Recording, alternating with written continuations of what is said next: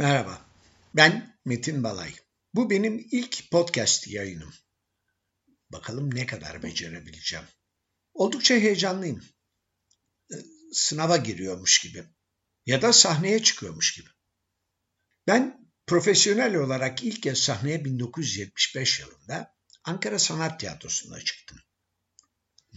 Daha doğrusu tam olarak sahneye çıkmadım da sahnenin önüne çıktım. Bakın olay şöyle oldu. O yıl Ankara Sanat Tiyatrosu'nun kursunu tamamlamıştım. Oyunlarda görev almaya çalışıyorum. Şimdiki gibi heyecan içindeyim.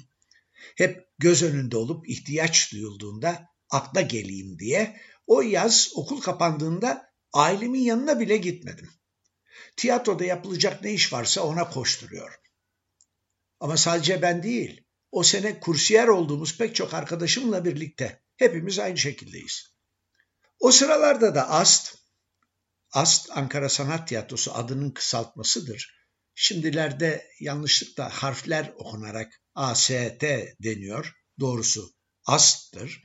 E, neyse AST Ömer Polat'ın e, köy şehirlik oyunu şeklinde yazmış olduğu Aladağlı Muho oyununu sahneliyor. Oyun da yazın Ankara'daki Gençlik Parkı'nın içindeki açık hava tiyatrosunda oynanacak. Oyunda bir grup köylü köyü ziyarete gelmiş kaymakam, başçavuş e, ve diğer devlet erkanının önünde bir köy şehirlik oyunu çıkaracak. Oyunda kaymakamı oynayan arkadaşımızın, e, şimdi hatırlamıyorum ama bir sebepten acilen ailesinin yanına gitmesi gerekti. İşte o anda göz önünde olmam sonuç verdi ve oyunun yönetmeni Erol abim, Erol Demiröz, kulakları çınlasın, beni çağırıp hızla hazırlanıp kayna, kaymakamı oynamamı istedi. Yalnız sahnelemede kaymakam, başçavuş ve diğer devlet erkanı sahneye çıkmıyorlar da sahnenin önünde onlar için hazırlanmış bir yere gelip oturuyorlar ve seyircilerle birlikte oyunu izliyorlar. Oyun boyunca da bazı tepkilerde bulunuyorlar.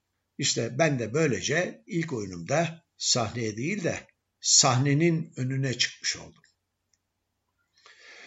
Ankara Sanat Tiyatrosu'nun kursu dedim ama kurs deyince paralı sanmayın ha. O dönemlerde Ankara Sanat Tiyatrosu ve onun gibi pek çok öncü tiyatro hem kendisi hem de tiyatro alanı için tiyatro insanı yetiştirmek amacıyla ücretsiz kurslar açardı. Bu kurslara doğal olarak çok başvuru olurdu mülakata dayalı bir seçme sınavı yapılır ve hemen hemen başvuran herkes kurslara kabul edilirdi. Yani ben de öyle çok yetenekli olduğumdan değil de böyle bir sınav olduğu için kabul edilmiş oldum. Daha sonra kursun gerektirdiği disiplin ve çalışmayı sürdürmekte zorlananlar eh, yavaş yavaş aksatmaya, gelmemeye başlarlar ve böylece neredeyse kendiliğinden bir eleme gerçekleşmiş olurdu. Kimse size sen başarısızsın bu işi bırak demezdi. Herkes kendini tanır, görür, ölçer, biçer ve ona göre sürdürür ya da bırakırdı.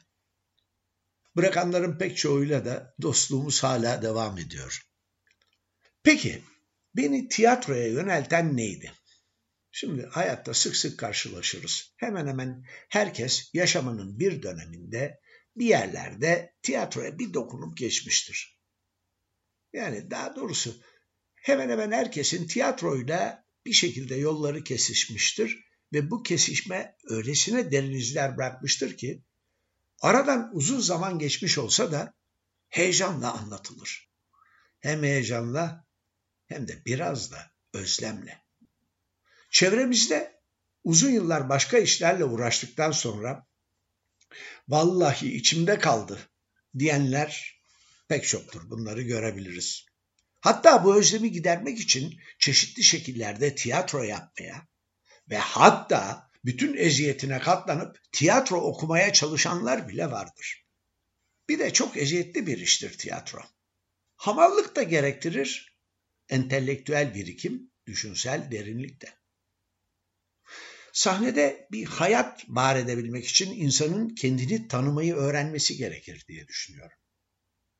Ama bu da ancak başkalarını tanıyarak gerçekleştirilebilir gibi geliyor bana. Ya da tam tersinden söyleyecek olursak başkalarını da ancak kendimizi tanıyarak tanıyabiliyoruz sanki. Hayatın her alanıyla ilgilenmek gerekiyor. Hem okuyarak, dinleyerek, izleyerek hem de yaşayarak. Ya diyeceksiniz ki bunlar zaten sanatla uğraşmanın en temel özellikleri. Çok doğru. En genel anlamıyla sanat böyle bir şey işte. De tiyatronun farkı ne? İşte tiyatronun farkı o seyirciyle paylaşılan bir olunan an ve anlar var ya, işte o olsa gerek diye düşünüyorum. Gerçekten çok büyülü bir şey o an. Seyirci içinde, tiyatro insanı içinde. Bakın tiyatro insanı diyorum, sadece oyuncu değil. O anda sahnede olmayan yazar, yönetmen, dekorcu, kostümcü, besteci, ışıkçı, koreograf, e, dekor teknisyeni ve hatta gişeci için bile bir anlamda o anın özel bir büyüsü vardır. Ben o anın özel büyüsünü belki oyuncular kadar taşıyan çok ama pek çok gişeci bile gördüm. O anda çünkü hem kendinsin hem de değilsin. Rolsün ya da başka bir şeysin. O anda hem seyirciyle şimdiki zamanın içindesin ama aynı anda yine de seyirciyle birlikte bir oyun zamanındasın. O anda hem tiyatrodasın hem de bambaşka bir yerde oyunun mekanında, coğrafyasındasın. Ya işte bu büyülü değil mi? Doğru söyleyin Allah aşkına. Bu büyülü değil mi? Ne alkış, ne şöhret, ne görünürlük hiçbiri değil. Bence tiyatronun bütün zorluklarına katlanmamızı sağlayan şey bu büyülü an. Çünkü o anda çoğalıyoruz. Seyirciyle birlikte hem zamanda hem de mekanda çoğalıyoruz. Sınırlarımızı aşıyoruz ve en önemlisi bunu hem kendimiz olarak kalıp hem de birleşerek, kaynaşarak ötekilerle hem hal olarak yapıyoruz. Aynı hayatın kendisi gibi. Galiba beni de en başından beri tiyatroya yönelten buydu.